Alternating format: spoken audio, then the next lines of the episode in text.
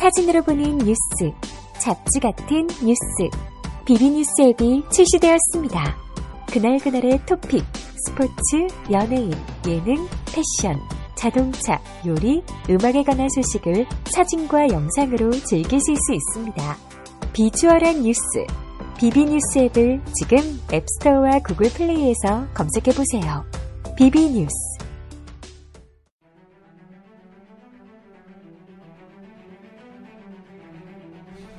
안녕하십니까. 신의 한수의 신혜식입니다. 증권과 정보지, 소위 말하는 찌라시를 보고 투자했다가 정말 큰 손해를 보는 분들이 많다고 하는데요. 지금 대한민국이 딱 그 꼴입니다. 찌라시에 흔들려서 정권이 흔들리고 있습니다. 그런데 이 찌라시를 만들려고 하는 세력들이 정권을 흔들려고 하는 것 뿐만이 아니라 차기 정권에도 관심이 있다면 어떻게 생각하십니까?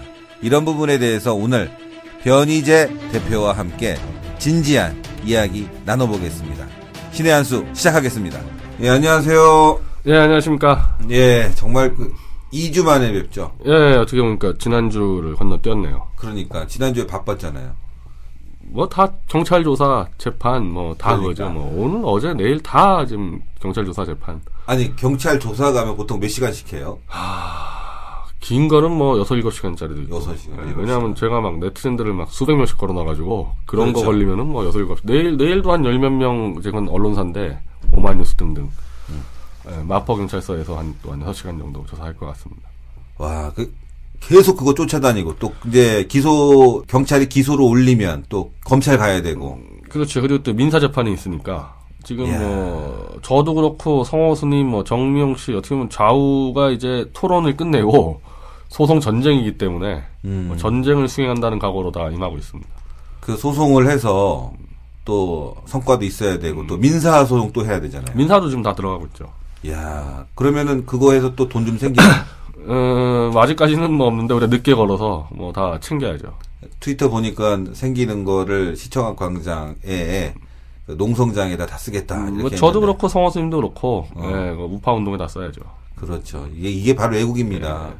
자신이 외부에서 피해를 당했지만 그 피해를 자신의 어떤 손해를 복구하는 것이 아니라 애국 활동에 이렇게 자발적으로 내놓는 것. 이게 애국 운동인데 참 일부에서 이런 거를 또 비판하는 사람들이 있어요. 뭐 장사하느냐 잘 알지도 못하면서 주로 좌파들이 그러죠. 저 좌파들 자체도 뭐 지금 우파 네티즌들 뭐 수백 명 걸어가지고 그러니까. 돈 뜯고 있는데요. 뭐 어떤 기자는 이거로 한 뭐 1억도 벌었다고. 네, 그렇죠. 아, 네. 대단해, 걔네들 보면. 자, 오늘 저희가 인터넷과 또 방송, 뭐 트위터로 많은 말씀을 드렸는데 이 종편의 최근의 문제 그리고 종편에서 일하고 있는 또 방송을 하고 있는 평론가들의 문제에 대해서 이야기를 하기로 했습니다. 아, 먼저 그러나 이번에 드러난 찌라시 일명 청와대 문건 찌라시에 대해서도 한번 우리가 진위에 대해서도 얘기해 보겠고요. 특히나 오늘이죠. 9일입니다. 서울중앙지검 특수부에서 청와대 압수수색 영장을 발부받았다. 그래서 이미 제출 형식으로 그 관련 문건들을 검찰이 압수해 간 거로 알고 있습니다. 이게 최초의 청와대 압수수색인데요. 이 의미는 어떻게 보십니까? 저는 이 문제부터 지적하고 싶은데 그 종편의 이 네. 다수의 평론가들이 박근혜 대통령이 지금 이 건 터지자마자 한 점의 의혹도 없다, 어, 어, 문제 없다 네. 이렇게 발언한 거 가지고 검찰 수사에 가이드란을 제시했다고 상당히 많이 비판을 하더라고요. 그렇죠. 어, 어떻게 보면은, 그럴 수도 있어요. 그러니까, 저, 제 같은 입장에서는 뭐, 박근혜 정권이 성공을 바라는 입장이다 보니까, 저러다가 만약에 하나라도, 그 모임의, 모임의 실체가 드러났을 때 박 대통령이 너무 큰 책임을 져야 되니까, 음. 굳이 저런 발언 할 필요가 있냐 정도 생각할 수가 있는데, 반대로 얘기하면은, 청와대도 내부 감찰팀이 있거든요. 그렇죠. 그럼 당연히 이 정도 건 되면은 내부적으로 어- 일정 정도 조사를 했을 겁니다. 예. 조사한 결과 너무 확실하니까 음. 문제가 없다는 부분을. 그럼 대통령이 가이드란 제시가 아니라 이 정도로 자신 있으니까 마음껏 수사해 봐라. 그렇죠. 그래서 실제로 지금 검찰이 수사하는 거를 보면은 언론에 나온 내용만 봐도 할 건 다 하고 있죠. 지금 압수수색까지 했으니까. 압수까지 하고 그렇죠. 뭐 통화 기록 내역 다 조사하고 뭐 심지어 기지국 조사하고 식당 음. 조사하고 음. 그러니까 저는 뭐 종편에 나오시는 분들이 옛날 같이 대통령이 수사 가이드라인을 지시해서 그럼 검찰이 이렇게 조사하면 진실을 밝힐 수 있는데 그걸 덮는다? 지금 전체 종편 언론이 다 조사 취재하고 있는데 그거 불가능하지 않습니까? 그렇죠. 제가 봤을 때는 검찰의 가이드라인을 제시해서 큰 문제가 됐던 사건이 바로 노무현 때, 고 남상국 대우건설 사장 부분이 있지 않습니까? 노건평, 자신의 형이 그 인사 문제로 남상국 사장이 찾아왔는데 돈을 받았다. 남상국 사장이 거기 가서 굽신굽신거리면서 자리 청탁하더라. 그 얘기를 이름까지 얘기해서 검찰의 수사 방향도 그렇지만 남상국 사장이 한강에 투신해서 자살하는 정말 불행한 일이 벌어졌다. 대한민국 아주 역사 중에서 이렇게 대통령이 가이드라인을 제시해서 한 사람의 인격과 생명을 앗아간 그런 사건이 있었지 않습니까? 그때 노 대통령이 공개적으로 불법 정치 자금이 이해창 캠프보다 10분의 1이 넘어가면은 책임지겠다. 예. 이렇게 해서 그때 가이드라인이 문제가 됐었죠. 어, 그 당시. 그래서 맞춘 거 아니야. 야. 그때 이제 뭐 이해창 캠프 쪽엔 천억 나왔고 음. 노무현 캠프 쪽이 100억 약간 넘게 나왔어요. 그 가이드라인 때문에? 가이드라인 그러니까 사실은 이제 그런 부분들은 이제 저 불법 정치 자금은 검찰이 이렇게 여러 가지 소스가 있지 않습니까? 그렇죠. 그럼 100, 약 100억 약간 넘기고 그만 수사할 수가 있는 거거든요. 사실 그 가이드라인이 문제가 되는 거죠. 그러니까 당시에 거꾸로 생각해 봐도 여권의 후보에게는 천억을 줬다고 한다면 10개를 줬다고 한다면 야권의 후보는 적어도 다섯 개에서 여섯 개 주는 게 기업의 보장, 그러니까 보험 아니겠어요? 여기는 10개 주고 여기는 한 개 주면 만약에 대통령이 당선됐을 때 이거는 안 준만 못한 거잖아요. 더 기분 나쁘잖아. 일반적으로 여의도 상식 볼 때 여권 후보가 야권 후보의 10분의 1밖에 안 받는다는 거는 거의 불가능하죠. 그렇죠. 근데 이제 그런 수사 같은 경우는 검찰이 실제로 한 130억 정도 맞춰서 끝내버릴 수도 있어요. 왜냐하면 더 조사 안 하면 되니까. 그렇죠. 근데 이번 건 같은 경우는 모임에 실체가 있냐 없냐라는 명확한 객관적 사실을 밝히기 때문에 먼저 해야지. 그걸. 이걸 대통령이 실체가 없다고 해서 검찰이 조사를 안 할 수는 없는 거고 지금 제가 볼 때는 다 하고 있어요. 지금 압수수색까지 했다는 청와대 거 아니에요? 압수수색까지 들어갔기 때문에 네. 이걸 뭐 분명히 통화기록 수사해야 되는데 통화기록 수사 안 해가지고 버틸 수 있겠습니까? 나는 청와대 압수수색 했는데 또 야당하고 일부 뭐 평론가들 또 이런 사람들 나와갖고 이거 서로 짜고 친 거 아니냐 또 이렇게 또 헛소리 할까봐 걱정돼요 사실은. 근데 지금 같은 경우는 검찰이 아마 중간 수사 발표를 할 텐데 음 그럼 기자 한 거의 100명 모아놓고 중간 수사 발표할 때 기자들이 뭐 한두 개 물어보겠습니까? 그렇죠. 이거 조사했냐냐 그 자료 다 내놔야 돼요 조사한 거를. 그렇죠. 그러니까 지금 상태에서는 은폐한다는 건 거의 불가능하다. 음 그렇기 때문에 대통령의 발언을 가이드라인으로 보기보다는 음. 자신 있으니까 한번 다, 마음껏 수사해봐라. 뭐 그렇게도 볼 수 있지 않겠나. 뭐 저는 그렇게 생각합니다. 저도 그럴 것 같아요. 억울하면 와서 다 뒤져봐라. 나 떳떳하다.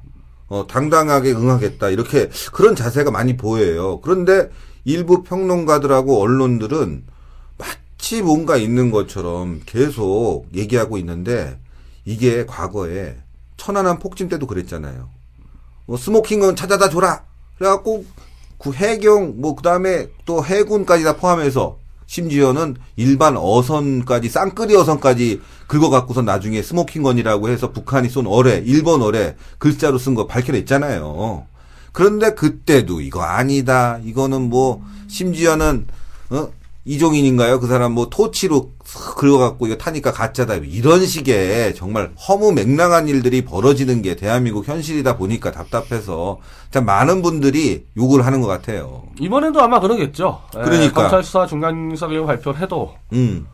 뭐 또 국정감사하자 특검하자 또 또 그러겠죠. 뭐 뭐 안 봐도 뻔한데. 그러니까 저는 그 점에 대해서 우려하는 부분들에 대해서는 어떻게 보면은 좀 충원으로 볼 수는 있을 것 같아요. 깔끔하게 수사해도 계속 뭐 또 집회하고 뭐 대충 보이죠 어떻게 갈, 갈지. 그러니까 변 대표가 자꾸 전화가 와갖고 지금 바빴습니다. 예. 청취하시는 여러분들은 찍찍하면 소리가 나는데 변 대표가 지금 장외에서 집회하랴 또 신문 만들랴 또 애국 활동 계속 해가랴 경찰 조사 받으랴 정말 전화가요 지금도 들어왔는데 수십 통이 걸려오더라고요 경찰서부터 언론사부터 빚쟁이는 없어요 아, 빚은, 예. 제가 회사 대표이사를 그만두다 보니까, 빚은 우리 대표이사한테 가겠죠. 어, 주로 전화 많이 하는 사람들이 빚쟁이잖아요. 끊임없이 해주잖아. 아, 네. 다행입니다. 그런 일이 없어서 다행이고요. 일단 이 종편 찌라시에 대해서 어, 제가 보니까 종편 찌라시라고 적었는데 종편 찌라시 규탄 대회를 오늘 여기 방송 오기 전에 했다는 걸로 알고 있어요. 어떤 어떤 분들이 모이셨나요? 음, 주로 이제 뭐, 어버이연합 분들도 계셨고, 음. 오린 코리아 조용한 대표, 그리고 뭐 박찬성 목사, 뭐 음. 성호수님 등등 이제 좀 시니어들이 한 2, 30명 모여서, 어, 음. 채널 A에서 한번 했고요, 3시에. 음. 4시에 이제 TV조선 가서 또 하는데, 음.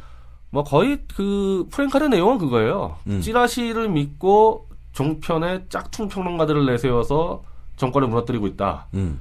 이건 저도 사실 거기서 발언을 했는데, 어, 저는 뭐 종편의 그 평론가들을 많이 비판을 했죠. 음. 어떤 점을 비판했습니까?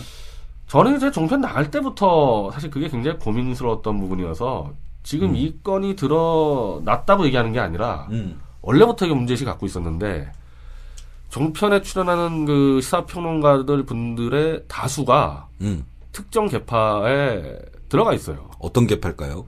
어, 제가 뭐 예를 들기는 좀 그런데 음.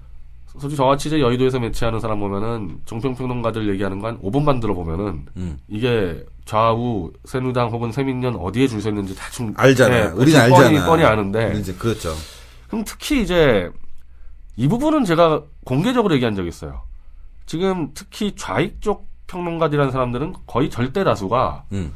이미 총선 등등의 공천 신청을 했다가 주로 낙천된 사람들, 그렇죠. 네, 혹은 특정 정치인 보좌관 했던 사람들 그렇죠. 다 그렇거든요.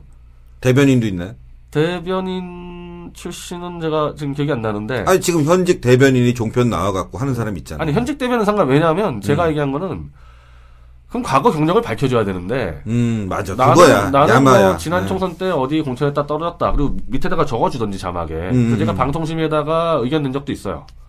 어, 그 자막에 적어줘야 된다니까요 예, 진짜로. 국민들은 저 사람이 변호사인 줄 알고 무슨 연구소 소장인 줄 아는데 음 여의도에서 다 아는데 저 사람이 과거에 어디다가 공천됐다가 떨어지고 어느 음. 보장을 줄 다 아는데 이거를 국민들과 시청자들만 모르고 하지 않습니까? 그러니까 그 사람이 얘기하는 게 아 저거는 여권 성향에서 나온 발언일 것이다.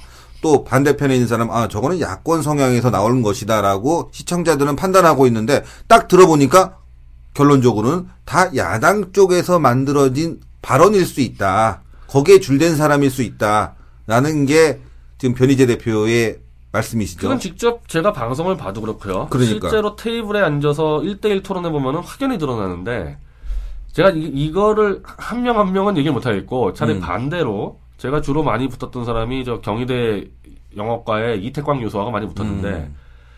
이분은 성향으로 따지면은 저 진보 신당 노동당 정도예요. 음, 그러니까 현실 정치에 영향력이 없죠. 음, 그러니까 어떻게 보면 현실 정치에 줄을 안 서 있는 사람입니다. 음, 그래서 의외로 이분이 굉장히 어떻게 보면 좌에 있지만은 팩트를 가지고 충돌한 적은 없어요. 음, 왜냐면 이 사람은 줄 안 서 있기 때문에 음. 오히려 그런 사람들은 좌파지만 순수해. 순수하게 토론되니까. 근데 줄 서 있는 사람들하고 토론하면은 명백한 팩트가 나와도 그냥 바락바락 우겨요.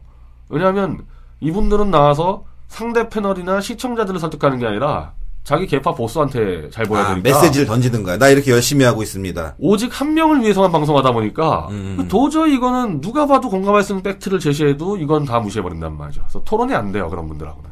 저는요, 어, 모 평론가에게 이런 얘기를 들었어요. 자리에 자기들끼리 술을 먹고 있는데, 거기서, 나 누구누구 여권 관계자랑 친하다. 뭐 이런 얘기를 하면서 전화로 통화도 하고, 다음에 같이 모이자.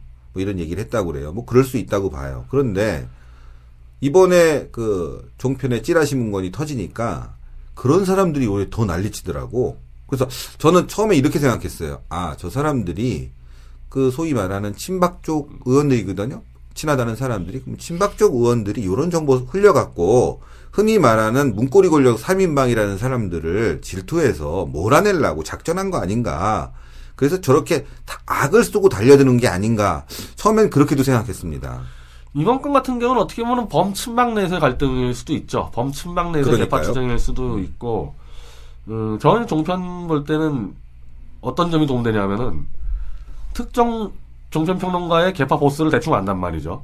그렇죠. 그 평론가가 하는 말을 듣고 아 이게 저쪽 보스의 생각이구나. 어, 그러네. 네. 앞으로 우리 청취자 여러분들은 이렇게 생각하시면 되겠어요. 무슨 발언이 나왔을 때 잘 분석해서 어느 계파에 있는 사람의 의중이 그렇다. 또 그 사람의 행동이 이렇게 움직이고 있다 한다면은 분명히 그 사람은 그 의중에 따라서 움직이는 계파의 평론가다. 이렇게 평가하시면 좋겠네요. 개파 보스는 나와가지고 점잖은 얘기 하는데 음. 그 개파 보스의 나팔수는 종편 나와서 울부짖고 있다. 그러면 음. 본심이 뭔지 파악이 되는 거죠. 음, 저도 평론하면서 저격수다에서 막 울고불고 짖는 얘기를 많이 하면서 막 소리 빵빵 치는데, 아, 청취자 여러분들께 알려드리면은, 변희재 대표나 또 저나 저희 개파는 대한민국입니다. 절대적으로. 저는 뭐 어떤 특정 개파에 얽매여서 평론하지 않고, 특히 저보다 우리 변희재 대표는 더 하죠. 왜냐하면은 지금 종편에 출연하지 못하는 이유를 청취자 여러분들이 너무나 잘 아시지 않습니까? 지난해였죠.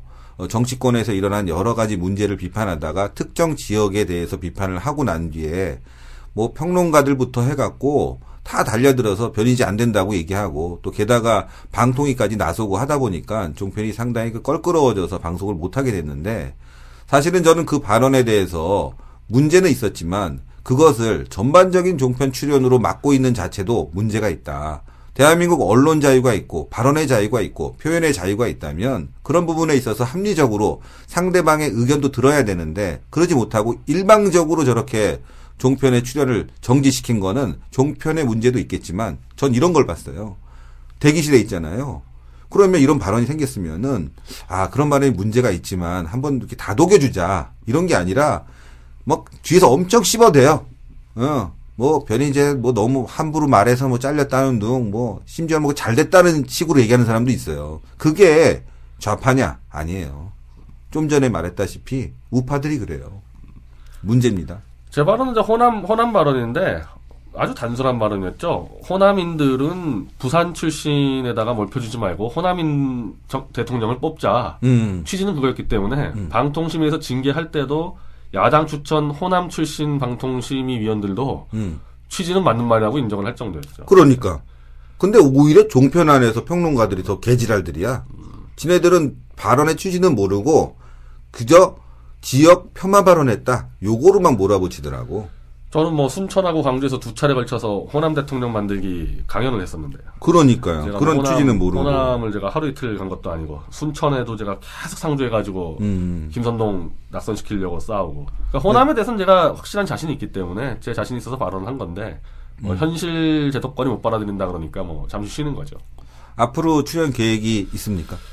근데 지금 상태 같은 경우는 요즘 정편 보면은 야 내가 출연해가지고 무슨 말 할지에 대해서 그래갖고 제가 지난주에 TV조선 관계자들하고 저녁 식사를 했거든요. 막, 말년에, 막년회가 됐으니까. 그래서 변희재 대표 적극 추천했습니다. 그래서 변희재 대표 같은 사람이 저격수다에 나와야 색깔이 산다. 이렇게 얘기를 했는데 많은 분들이 공감을 하셨거든요. 저격수다 출연 어떻습니까?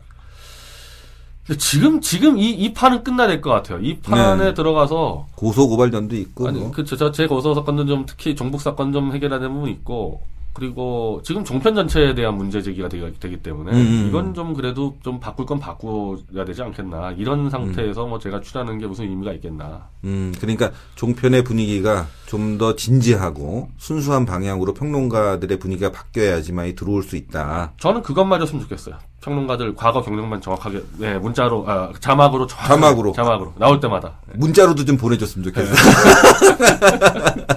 자세하게. 지금은 냉정하게 저는 그 종편 출연할 때도 뭐 음. 보훈자금 할때 여러 차례 얘기했는데 이건 시청자들 속이는 거다. 그렇지. 아니 명백히 민주당 공천 떨어진 사람이 나와가지고 민주당 대변하고 있으면은 그러면 밑에다 적어줘야지 시청자는 모르지 않냐. 음. 그건 그건 시청자에 대한 예의니까. 아, 판단의 기준이 돼요.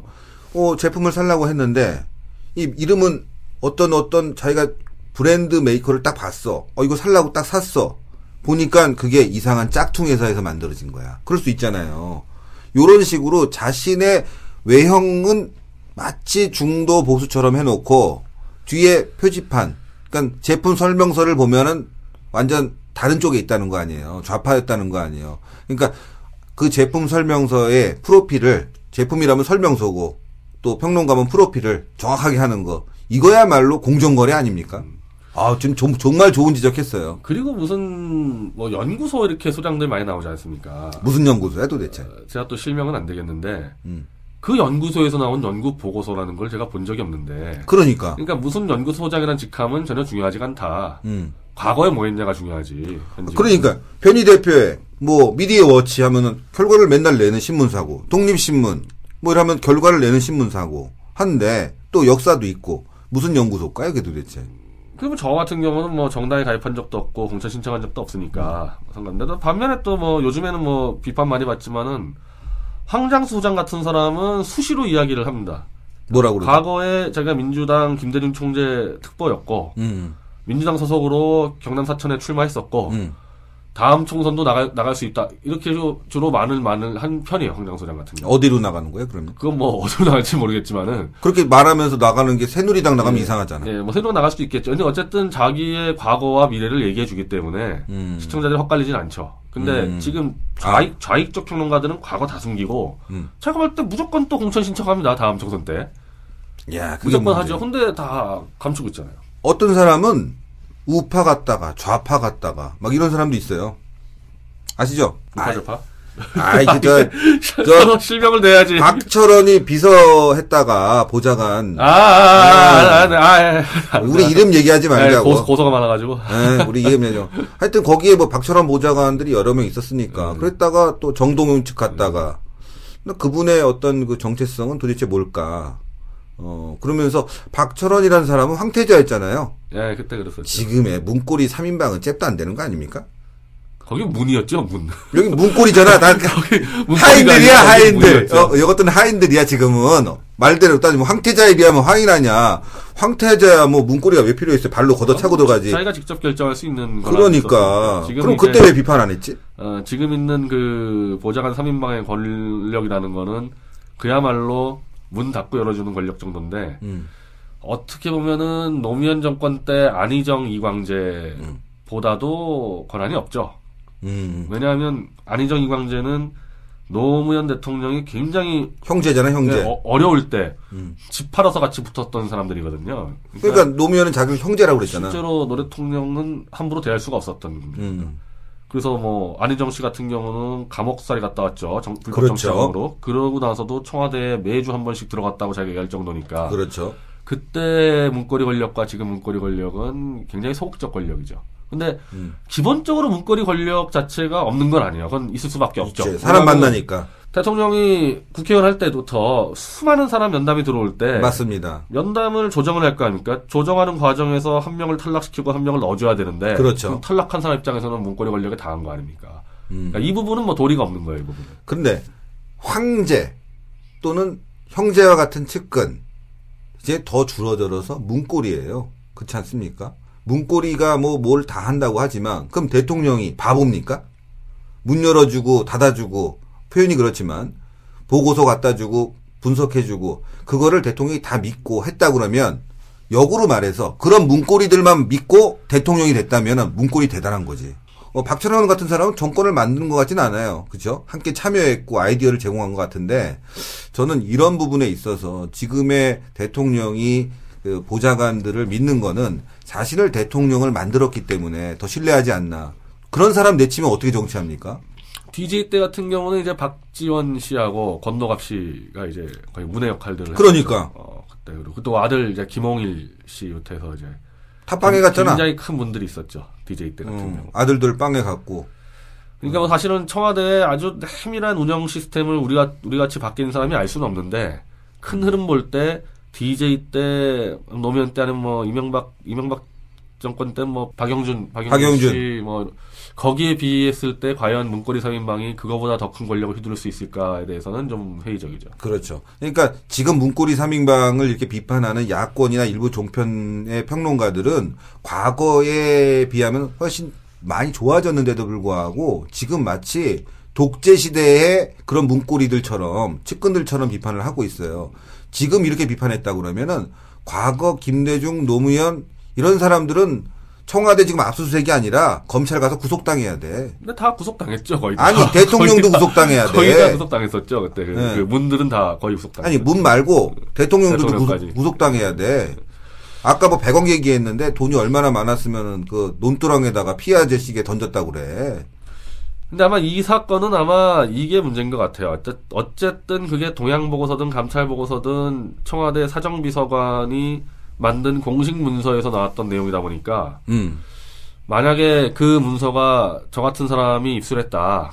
음. 그럼 사실은 보도 안 하기 어려웠을 겁니다. 어, 뭐 저도 뭐 보도하기 안, 안 하긴 문서니까. 어려웠을 네. 거예요. 물론 이제 확인하고 보도를 하면서 사실 무리하게 달아가지고 보도는 던져 던져놨겠죠. 그렇죠.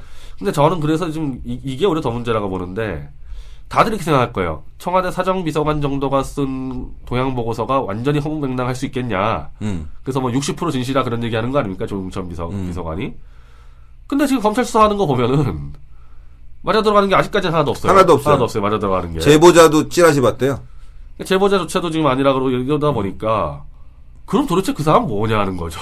이 도양 문서를 작성한 그 사람들 뭐 하는 사람들이냐는 거예요. 그러니까 아까 우리가 회의 전에도 말했지만 가장 큰 문제는 그 동양 보고서를 만들었던 조웅천 비서관이나 그 밑에 있는 박간천 행정관이나 이런 사람들이 큰 문제라는 거 아니겠습니까? 그럼 이거를 누가 추천했냐는 거죠. 더군다나 그 도양 보고서가 채택이 안 됐다 해가지고 이거를 뭐 본인들이 누출했던지 어쨌든 좀 유출되고 음. 유출된 다음에 계속 발언을 하고 계속 좀 음. 맞다고 이건 정권에 대해서 그야말로 어떻게 보면은 뒤에서 칼을 꽂는 행위인데 음. 만약에 그문 도양 보고서가 정말 진실돼서 음. 대통령이 지금 외부 측근에게 휘둘르고 있다. 이건 반드시 알려야 되겠다라는 충정이라면 가능한데 지금 사실이 아닌 거로 밝혀지다 보니까 음. 도대체 이분들의 정체는 무엇이며 그분들은 누굴 통해서 들어왔는지가 이제 문제가 되는 바로 거예요. 그겁니다. 정말 예리해요. 우리 변희재 대표가 예리합니다. 자, 만약에 제가 정윤회다. 또 문고리 3인방이다. 라고 한다면 장관 인사 안 중요합니다. 그쵸? 제일 먼저 개입, 개입해야 될 게 바로 민정 라인입니다. 민정 라인을 장악해야지만이 정보를 장악할 수 있다는 거죠.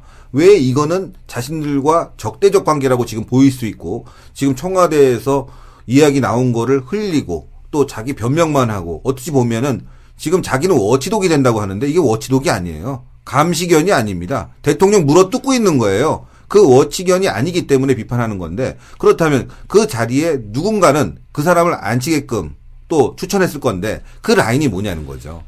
근데 우리가 그 전에 한번 봅시다. 예. 정권 초기에 최동욱 검찰총장이 임명되자마자 그러네. 정권 완전히 엎어버리려고 그랬단 말이에요. 맞아요. 그래서 저희가 집회만 30번을 검찰원청 앞에서 30번을 했는데 정권 그렇죠. 초기에 아니 그럼 검찰총장도 정권을 치는 사람 앉혀놓고 사정비서관도 정권을 치는 사람 앉혀놓고 이런 정권이 어디 있습니까? 그러니까 역대 이런 정권 제가 처음 보는데 저도 처음 봐요. 그리고 지금 정권이 칼이라는 그러면은 사정기관이고 음. 정권의 2대 올려고라 그러면은 교육문화 쪽인데 그렇죠. 교육문화 쪽 인사를 보자는 거예요.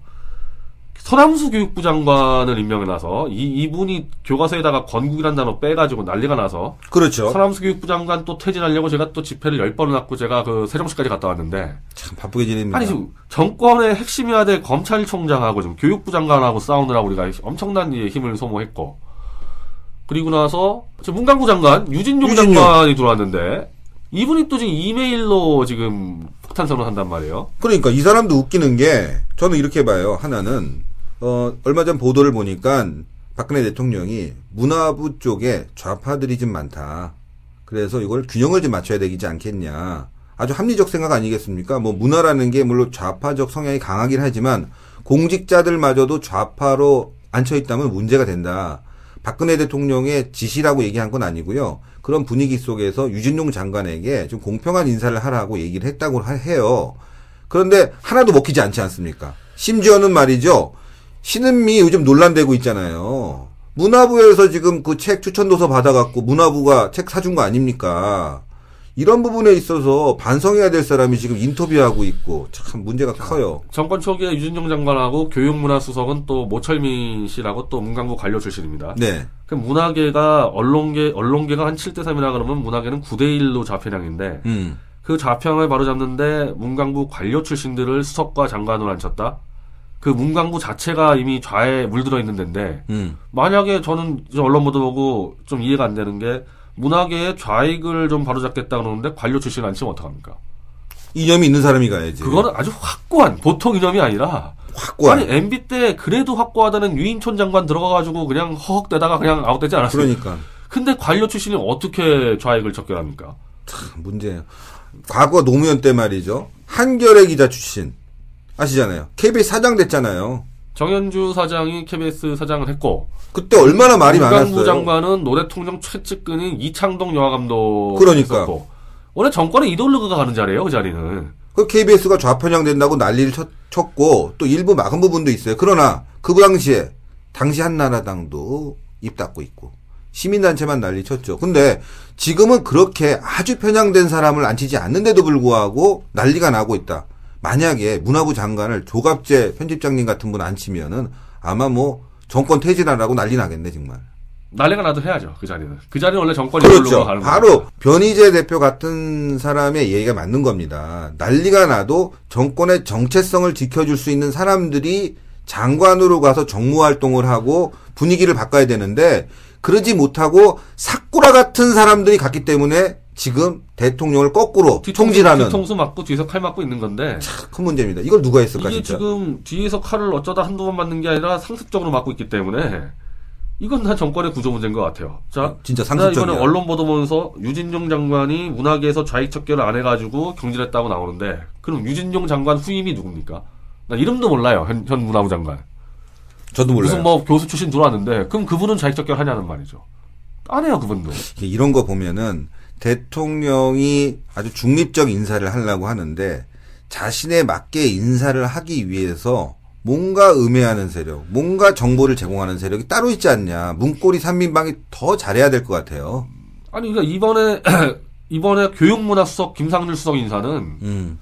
뭐 무생무치도 아니고 통합진보당에 당장 내일 입당해도 되는 사람 앉혀놨단 말이죠. 그렇죠. 그러면 현 정권이 통합진보당 해산을 추진하고 전교조 불법화를 추진하고 역사 교과서 바로 닫겠다고 추진해서 우리가 장에서 싸우고 있는데 교육문화수석은 거기에 수장입니다. 수장을 통진당 같은 사람 앉혀놓고 싸운다 그러니까 헛갈리는 거죠. 도대체 이 정권에 추구하는 바가 뭔가. 바로 그겁니다. 그러니까 지금 사실은 비선 어쩌저쩌고 하는데 모든 정권은 비선이 있어야지 돌아갑니다. 그래야지 없는 정권 없죠. 정식 체계에서 보고가 잘못된 걸 바로잡고 약간 정권이 관료에게 포위됐을 때 이걸 뚫고 나가는데 그렇죠. 도대체 저는 이 정권의 비선이 누구길래 계속 정권에서 뒤에서 칼질하는 사람들을 툭툭툭 요직에 꽂아놓냐는 거죠.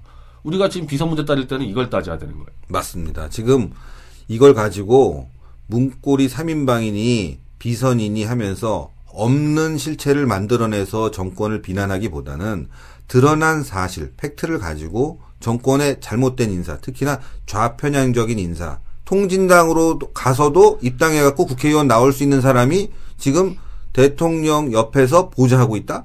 이거야말로 말이죠. 이걸 문제 삼아야 되는데 언론들이 거꾸로 다른 문제, 팩트도 없는 문제를 삼아서 정권을 흔들고 있다. 오히려 그래서 자신들에 맞는 그런 사람을 앉히려고 하는 음모가 아닌가. 정질석이 아, 정규재 실장 노선 실장이죠 한국경제 예, 예. 김상률 교육문화성 임명됐을 때 정규재 TV에서 아주 강하게 질타했는데 음.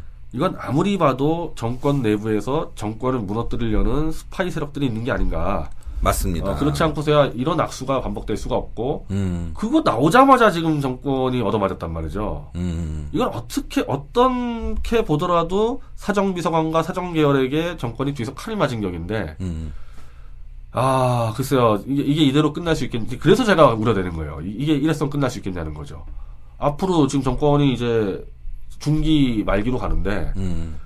이런 식으로 잘못된 인사가 한두 군데 들어갔겠냐는 거죠. 그럼 계속 이제 폭탄 터지고 뒤에서 칼 맞고 좀 그럴 것 같아서 참. 또 나가면 나간 대로 또 정- 저 서류 하나 들고 나가서 풀고 대통령 또 흔들고 그 서류도 맞는 것도 아니고 어디서 찌라시 갖고 정- 진짜 정보처럼 얘기하고 있고 이게 진짜 큰일 났습니다. 저는 대통령의 측근들이 정말 잘해야 되는데 오히려 이런 걸 보면요. 소위 말하는 뭐 비선 라인, 문고리 3인방이 힘이 없는 게 아닌가. 아니 이번에 지금 계속 나오는 김기춘 실장부터 문고리 사는바가 뭐 하고 있었냐는 거예요. 그러니까. 스파이들이 막 들어가고 있는데 그동안 뭐 하고 있었냐. 힘이 없는 거야. 그. 그럼 도대체 누가 저런 인사들을 주도하는지 오히려 지금 우리 같은 사람들이 그거 밝히는데 사실은 좀 노력을 기울이고 있죠. 그렇죠. 그걸 좀 밝혀야 되겠고 이 차제에 대통령이 정보가 지금 샜지 않습니까? 이건 정보가 샌 것이 아니라 대통령을 흔들기 위한 모함이다라고 규정을 하고 국기 문란 행위로 규정을 해서 아주 발본색원해야 됩니다. 대통령이 이번에 그냥 넘어가나 안 돼요. 전 청와대가 그 압수수색까지 응할 정도로 이렇게 자신감을 표현했다면은 여기에 대해서 왜 누가 이걸 지시했고 왜 이런 문건이 유출됐고 이 의도가 뭔지에 대해서 끝까지 찾아내야 된다. 또 일부 평론가들이 왜 이렇게 발광하고 극성을 떠느냐 여기에 의도도 뭔지 또 그들의 인맥 라인은 뭔지 한번 분석해 볼 필요가 분명히 있는 것 같습니다. 그 사실은 뭐 장관이 퇴임하고 장관이 대통령과 도- 유진종 장관 얘기하는 건데 음. 독대한 얘기를 메일로 언론에 알린다. 엿 먹어라지 뭐. 아, 대, 어, 대통령 엿 먹어라지 이건 뭐. 상식적으로 도저히 납득이 안 되는데 사실은 유진종 장관의 과거 경력은 조금만 조사하면은 음. 박근혜 정권하고 안 맞는다는 거 알 수 있어요. 그냥 구글에만 검색하면은 그럼 그런 사람은 왜또 그렇죠. 왜안 그게? 다니 왜안 쳤냐 이거죠. 아까도 우리가 지금 그 청와대 조웅천 비서관, 공직기강 비서관에 대해서 얘기를 했지만 이 사람도 과거가 이상해요. 이분도 지금 뭐 보다 보면은 노무현 정권 때 법무부로 특채했다는 거 얘기가 나오는데 음. 노무현 정 유진용 장관도 어쨌든 싸우고 나왔지만 노무현 정권 때 차관까지 했던 인물이고요. 음. 디디 정권 때 이제 뭐 박지원 씨가 지금 자기가 얘기하지 않았습니까? 자기가 키웠다고. 참나 여기 이게 내밀한 얘기가 아니에요. 검색만 하면 다 나오는 얘기예요. 그러니까 왜 이런 사람들이 정말 딱지도 안 붙이고 청와대 무사 통과하고 종편에 나와서 중도니 보수니 하는 사람들도 과거에 딱지 싹 숨기고 빤스 같아. 빤스 겉에서 보면 모르는데 딱 뒤집어 보면은 뭐 그, 그 있잖아 혼방인지 뭔지 다 나오는 아주 자신의 정체를 아주 철저히 숨기는 사람들 이런 걸 찾아내야 된다고 봅니다. 마지막으로 요 사건과 관련해서요. 우리 변지 대표가 앞으로 종편의 방향이라든가 평론가들의 자세 뭐 이런 부분에 대해서 한번 좀 평론을 해주시죠. 아니 저는 큰 기대 갖는 게 아니고 과거 경력만 자막으로 내보내자. 음, 일단 그거부터 시작을 해야 된다. 아주 단순하지만 네. 이름표 달고 나오자 이거 아니에요? 네, 거기까지만 해도 시청자들이 한 절반은 이제 간판할 테니까 음, 걸러 듣는 거죠. 걸러 듣는 거죠. 음, 일단 당장 그거부터는 해야 된다는 거죠. 음, 아주 중요한 지적. 저도 뭐 농담처럼 얘기했지만 매우 매우 중요한 지적을 지금 변희재 대표가 했습니다. 자, 이번 사건으로 지금 저희가 얘기는 하고 있지만 중요한 것은 청와대의 홍보도 상당히 큰 문제가 있다. 이를 제대로 홍보를 해서 국민들에게 바른 소식을 알려야 되는데 지금도 제가 청와대 압수수색 당했다라는 기사를 보고 네이버 다음을 봤는데요. 거기는 그런 기사가 안 떴어요. 메인에. 저번에 말씀했다시피 박원순 서울시장의 문제는 네이버나 다음에 안 뜹니다. 오히려 정권의 문제는 맨날 떠요. 이런 것들이 왜 이렇게 문제가 되고 있는데도 불구하고 청와대 대응은 너무나 미약하고 한심하다. 이건 왜 그럴까요? 야, 제가 지금 방금 여기 오다가 서울시청 잠깐 들렸다 왔는데 예, 광화문에서 예, 예, 예. 광화문 그, 아, 서울시청 청사 안에서 동성애자들이 음. 농성을 하고 있어요. 한, 한, 한 수백 명이. 음, 물론 왼쪽에서는 또 이제 우리 우파들이 또 동성애 반대 농성하고 있는데 음. 난리가 난 겁니다. 박원순 시장이 뭐 인권원장 지금 뭐 음. 폐기 아니에요. 그냥 연기하고 있다고 동성애를 뭐 음. 무슨하는 이건 기사 절대 안 올라가죠. 안 올라가. 안 올라가죠. 못 봤어. 안 올라가죠. 어. 네, 잘 모르죠. 모르죠. 그래서 그 동성애 지지하는 그 친구가 엄청나게 붕괴를 하고 있는데 또 이런 거 안 올라간다고. 근데 지가 붕괴하는 거야. 붕괴하는 과거에 좋은 거 날 때는 막 네, 올라가다가. 그리고 서울 서울시청 이 기자 상대 안 해주고 어쩌고 저쩌고 하는데 분명한 거는 포탈에 박원순 시장에게 불리한 기사는 한 번도 올라간 예가 없다. 그렇죠. 근데 박근혜 정권에 불리한 거, 특히 이번에 무슨 문고리 3인막 십상시는 뭐 24시간 그거 보고 있으면요. 모조리 불리한 것만 다 올라가고 있죠. 그거 보고 있으면 없던 사실도 있던 사실로 믿게 되고 심지어 이런 기사도 봤어요. 포털에 올라온 거 보니까 이번 문건이 허위로 드러났잖아요. 그런데 다른 문건을 봐야 된다. 과거 문건들 보면 아주 자세히 적혀 있다. 오히려 이 문- 문건 몇몇 부분에 있는 이름이라 몇 가지 나올 거 아니에요. 그래도 그 100% 거짓말이라기보다는 이름 맞고 몇 가지 맞을 거 아니에요.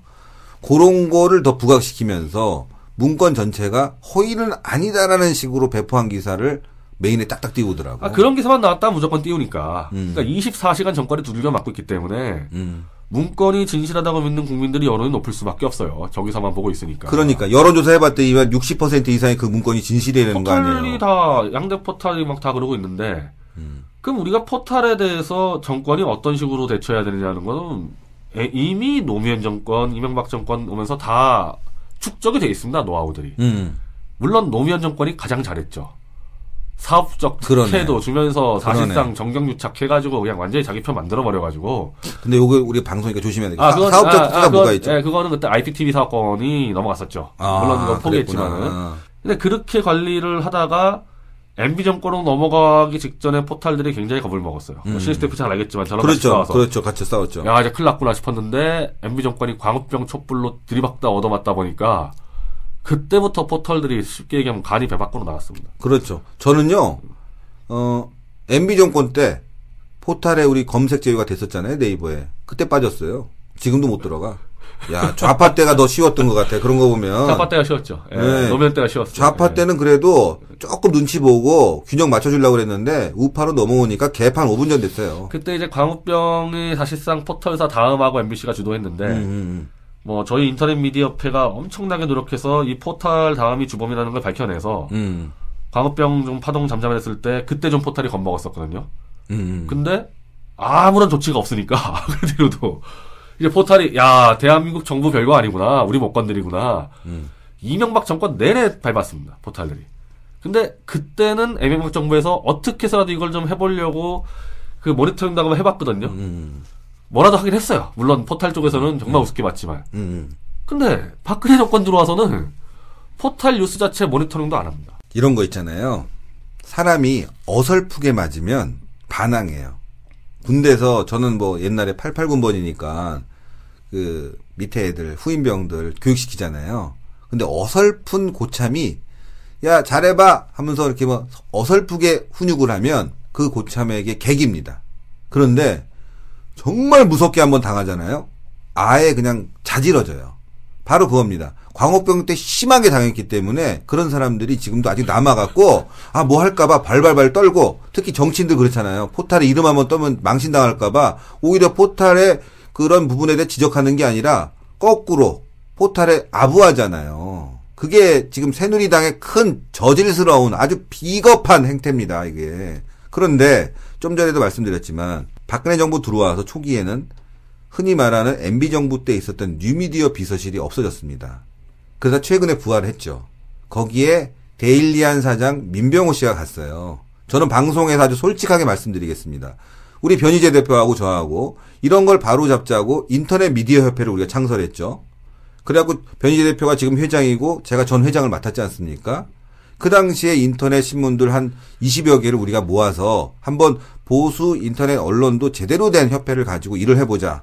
그래갖고 사단법인도 만들고 일도 해왔는데 그 당 지금 있던 이 민병호 대표는 지금 어디였습니까? 그 당시에 안 들어왔잖아요. 저희 협회에 데일리안 하면서 사실 이제 민병호 데일리안 대표만 꼭 그 개인을 떠나가지고 데일리안하는 언론사는 이미 뭐 오마이뉴스나 프레시안이나 뭐, 같이 했죠. 뭐 그렇죠. 이데일리나 해가지고 협회를 어떻게 보면은 신문협회, 포털- 인터넷 신문협회. 포털의 뉴스를 공급하는 매체들의 협회를 하다 보니까 포털하고 잘 지냈죠.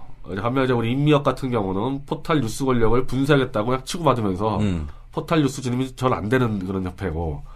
근데 지금의 박근혜 정권에서의 뉴미디어 팀은 목숨 걸고 포털의 언론 권력 남용과 정권 흔들기를 막아야 되는데 음. 지금까지 한 번도 안 했던 분이 그러니까 할수 갑자기 있나? 갑자기 할 수가 없죠. 나 이제 와서 뭐 그분을 비판할 게 없는 게 아, 평생 안 해봤는데 해야 될 이유도 모를 테고 또 다시 데일리안 갈 수도 있지 않습니까? 그럼 그때 또 포털하고 같이 지내야 되는데 어떻게 음. 맞겠냐 이거죠. 그래서 뭐 개인적으로 잘 안, 저도 알고 시작 대표도 아는데 어, 정책적 측면에서 뉴미디어 비서관을 데일리안 대표로 앉힌 거는 이것도 전 누가 앉혔는지 꼭 보다니 딱 이해. 내가 이런 거는 behind story지만 말씀드리면은 과거 우리가 우파 모임이 있었고 하루 일 뭐 이틀을 양일간의 제 세미나 하는 모임에 그분이 나왔어요. 근데 저한테 제안을 하더라고. 인터넷 미디어 협회를 없애고 자신들 쪽으로 좀 왔으면 어떻겠냐. 그 중에 몇몇 다- 그 신문사들이 이건 우리의 어떤 정체성을 깰라고 그러는 거니까 전 그때 반대했거든요. 자, 그런 분이 지금 뉴미디어 비서관으로 갔습니다. 저는 이 부분에 있어서는 좀 문제가 되지 않나. 지금 변희 대표 얘기한 것처럼 아니 당시에 잘 어떻게 보면은 좌파 진영과 지내던 사람이 이 좌파 지정의 문제를 깨기 위해서 그 자리에서 들어와서 포털 문제를 개혁해야 되는데 잘 지내던 사람이 오면 어떻게 그게 잘 되겠어요? 오히려 변희재 대표 같은 사람이 비서관 가면은 포탈이 오줌 쌀 거예요 아마. 그러니까 지금 그 여러 인사들이 문제가 되는 게 있을 거 아니야. 이 사람을 여기 앉혔을 때 음. 당신은 이걸로 반드시 하시오라는 미션이 원래 다 있는데 음. 그럼 아까 얘기했던 교육문화수석 김상준 수석 또 마찬가지 전교조 불법화 통진당 해산 역사 교과서 바로잡기 이런 미션을 주려고 그 사람을 선택했을 리가 없어요. 음. 그럼 처음부터 정권의 인사가 중요한 미션을 지금 망각하고 있다는 거예요. 똑같습니다. 뉴미디어 비서관이 해야 될 일은 포탈의 거짓 선동을 막아야 되는데 음. 평생 안 막아온 사람을 여기다 앉혀서 같이 활동했잖아, 같이. 네, 할 리가 없죠. 그러면은 지금 정권에 그 사람 앉힌 게 문제가 아니라 뉴미디어 비서관이 뭘 해야 될지 모르고 인사가 들어갔다는 거예요. 제가 MB 때도요 지적했던 게 있어요. MB 때 뉴미디어 비서관이 이름은 얘기 안 하겠지만 다음 출신이잖아요. 다음 포털 다음 출신이잖아요. 그때는 이거였죠. 가서 다음 좀 한번 달래보자. 이런 이런 광우병 예, 때문에. 예, 광우병 때문에 하도 겁을 먹어서 다음 출신 부사장을 넣어서 한번 달래보자. 그러니까 어쨌든 100% 실패한 인사지만 100% 실패했죠. 그래도 어쨌든 그래도 눈치는 좀 봤어. 음. 전략은 있었다는 건데 이건 지금 이 인사는 뭐냐? 그럼, 그럼 포탈을 달라. 자. 아니 그럼 네이버 부사장을 안 치던죠. 그러면. 그렇죠. 그러면 자 우리 한번 얘기해 봅시다. 지금 뉴미디어 비서관이 임명이 되고 이제 몇 개월째 지나가는데 한번 만나봤습니까? 우파에서 가장 영향력 있는 매체 또 오프라인 매체를 갖고 있고 온라인 매체를 갖고 있는 우리 변희 대표 뉴미디어 비서관 전화 받아봤습니까? 근데 저는 MB MB 때도 미디어 비서관은 아니 그래도 만나본 적은 있잖아. 아, 이건 그 전에, 전에 인터넷 미디어 협회를 하다 보니까 만난 거지. MB 때도 별로 만난 적 없고, 지금도 뭐 전화나 만난 적 없습니다. 기본적으로요. 그런 자리에 오면은 자기 업무 영역에 관련된 사람들 한번 쭉 전화해서 단체라도 한번 만나잖아요. 제가 정보로는 저희 보수단체 또 보수 인터넷 매체 쪽은 안 만나고 오마이뉴스 뭐 이런 사람들 쪽하고 신문협회, 인터넷 신문협회 쪽 사람들하고 만나서 모임을 해갖고 내부에서도 불만이 있었다 이런 얘기를 들었거든요. 근데 이건 있죠. 만약에 어느 정권이든 포탈하고 한번 싸우려고 그러면 저를 안 만날 수가 없죠. 그렇죠. 그 싸움에 대한 노하우나 저를 다 갖고 있으니까. 그러니까 뭐 어떤 조언도 들어야 되고 어떻게 해야 되겠냐 어, 들어야 되는데. 저는 뭐 정권의 선택이라 그러기 때문에 뭐 강요할 생각은 없는데 이걸로 봤을 때는 현재 청와대는 포털 에게 그냥 맞으면서 맷집으로 가겠다라는 거 말고는 권투에서 네, 네, 맷집으로 버티겠다는 것 같아요. 권투에서 가장 무서운 게 잽입니다. 이건 잽이 아니에요. 포탈은 잽이 아니고 아니, 거의 원투 스트레이트를 지금 마구잡이로 치고 있는데 그러니까 이건, 이건 사망이고 권투에서는 잽을 계속 맞는 선수는 결국 다운되게 돼 있다 있는데 지금 말씀하신 대로 자 원투 스트레이트 직격탄을 계속 맞고 있다면 이건 사망합니다 정권이. 지금 뭘로 버티고 있냐? 박 대통령 개인 지지층이 워낙 광범위하니까 지금 그걸로 버티고 있는 거거든요. 개인기? 개인기로 버티고 있는데 하루 종일 원투 스트레이트 맞고 있는 거예요. 큰일입니다. 제가 들은 얘기가 또 하나 있어요. 오늘 풀어놓는 게 여러 가지인데 좌파 인터넷 기자 신문 얘기하면요 우리 청취자 여러분들은 기절합니다. 그 출신 기자가 정부의 모니터 사업을 받았는데 연간 1억 원이 훨씬 넘는다고 그래요. 아니 이런 사업을 왜 그런 데다 줍니까? 지금 변희재 대표 인터넷 신문 하고 있고 오프라인 신문 하고 있지만 정부 광고 얼마나 받습니까? 영건. 저 한 건 받았습니다. 영건. 아, 저는 한 건인데 그건 그건 제가 알아서 한 거기 때문에 완전 제가 아는 아는 선배 통이기 음, 때문에 저도 한 건입니다. 그 이런 게 있거든요. 300만 원짜리. 부처 광고라는 게 각 부처마다 한 산학인간 광고가 있지 않습니까? 그러면은 대충 좌우로 나눠준다고요. 물론 좌가 세기 때문에 좌가 7, 우 3은 오는데 음. 이 정권에서는 10대 0. 제가 이런 얘기도 들었어요. 오늘 진짜 신의식의 특종 여러 가지 내보, 내보내고 있는데 아주 고위층입니다. 왜 보수단체 또 보수 언론 단체 아닙니다. 언론입니다. 언론에 왜 광고 안 주냐라고 누가 문제 제기를 하니까 보수 언론에 인터넷 매체에 광고 주면 문제 생기니까 주지 말라. 이런 얘기를 했다는 거죠. 아니, 그러면 좌파들한테 그렇게 광고 많이 주고 정권 까는 언론에 많이 주면 문제 안 생깁니까? 그래서 찌라시 지금 이 폭동이 일어났습니까? 광우병 폭동 사태 이후 10일간 찌라시 폭동 사태가 대한민국 역사에 얼마나 해악을 끼쳤는지 아마 두고 보시면 다 알겠지만 저는 이게 오히려 광우병 폭동보다 더 심한 찌라시 폭동이다. 정말 난리 부르스였다. 10일 동안. 이런 적이 있습니까? 아직 해결 안 됐어요. 그러니까. 네, 아직 이거 현재 진행형입니다. 이게. 그러니까 광우병 때도 없는 사실이 사실처럼 돼서 뇌 구멍 탁탁 뭐 빵꾸 뚫린다고 얘기하는 것이 퍼져갖고 광화문을 메웠고 청와대를 진격하자고 해서 경찰도도 두겨 패고 경찰차 불 지르고 한 일이 생겼는데 지금 그거 아무것도 아니잖아요. 사과하는 놈 하나도 없잖아요. 지금도 마찬가지입니다. 변희 대표 지적이 아주 정확해요. 이건 시작입니다, 이제. 지금 이제 국회가 또 식물로 가고 있거든요. 그렇죠. 국회가 또 법안 내팽겨치고 또 국정조사니 특검이니 가는데 이미 세월호로 지금 특검 가잖아요. 진상조사위하고 음. 한건 더 갑니다. 이러다가 한 건 더 가요. 그게 도대체 정권 3년 차에 음. 특검하고 국정조사와 진상조사로 다 끝낼 거냐 이거죠. 청와대 압수수색까지 있었으니 참 이 큰일입니다. 지금 한숨을 푹 내쉬는데 저희는 정권이 어떤 정권이든지 정말 역사성을 세우고 좌파 척결하고 대한민국 자유 통일로 가자고 걱정하는 거지 우리 광고 받자고 자리 받자고 이런 얘기 하는 거 아니잖아요. 정말. 특히 지금 이 통진당 해산 문제가 지금 초읽기 들어갔는데 예. 굉장히 악영향 끼칠 수가 있어요. 안 그래도 음. 지금 헌법재판 재판관 6명 확보해야 되는데 음. 왔다 갔다 하는데 여론 눈치 보면서. 이게 헌법재판소라는 데가 역대 판결 보면은 정말 정치적이거든요. 이러다가 그렇죠. 계속 흔들리기 시작하면은 갑자기 한두 명 돌아서면은 통진당 살아나는 거거든요. 지금 이 찌라시 폭동, 이 난동 사건이 저는 오히려 단초가 돼서 지금 불을 태우려고 그러다가 박근혜 대통령이 소화기로 급하게 꺼준 거예요. 이번에도 개인기로 껐죠. 그렇죠. 개인기로 끈 이게 겁니다. 거의 다 지금 대통령 개인기로 버티고 있어요. 그러니까 그게 조직, 문제예요. 조직 시스템 안 돌아가고 있어요. 그렇죠, 그렇죠. 그러니까 대통령이 개인기로 껐는데 이 개인기도 말이죠. 계속 하다가 어느 순간 개인기 이외에 팀워크가 필요할 때가 있거든요. 이 팀워크가 안 돌아가기 때문에 약점을 알았어요. 이 좌파와 일부 난동꾼들이 그렇다면 이게 정말 위험한 상태로 갈 수 있다. 저는 그런 부분에 대해서 변희재 대표의 시사 진단이 너무나 정확하다. 빨리 종편에 나와서 이런 말씀을 해주셔야지만이 많은 사람들이 정말 바른 사실을 알게 될 텐데 참 그게 안타깝습니다.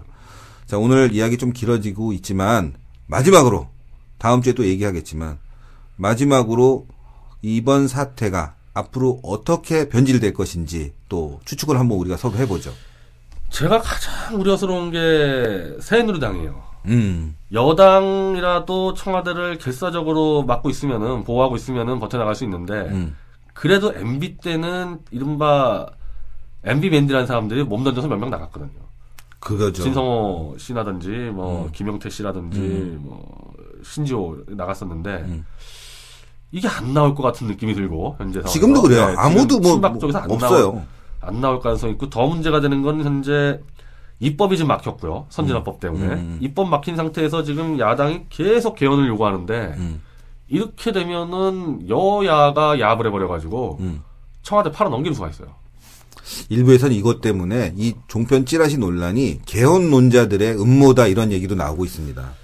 충분히 가능한 얘기죠. 예, 예, 이렇게 예. 해서 청와대가 힘이 떨어지는 거를 보고 여야가 야합을 해가지고 특검하고 국정조사 다 통과시켜 버리고 음, 입법 몇 개 야합을 하고 개헌으로 넘어갈 수 있는 그 여지가 충분하거든요. 음, 과연 지금 이제 오늘 오늘 아마 정기국회 가 끝났고 15일 날 임시국회 여는데 임시국회가 계속 파행 갈 겁니다. 음, 파행으로 갈 때 여당이 어느 정도 버틸 수 있을까? 음. 여당이 그냥 돌아버리는 수가 있죠. 충분히 가능하죠.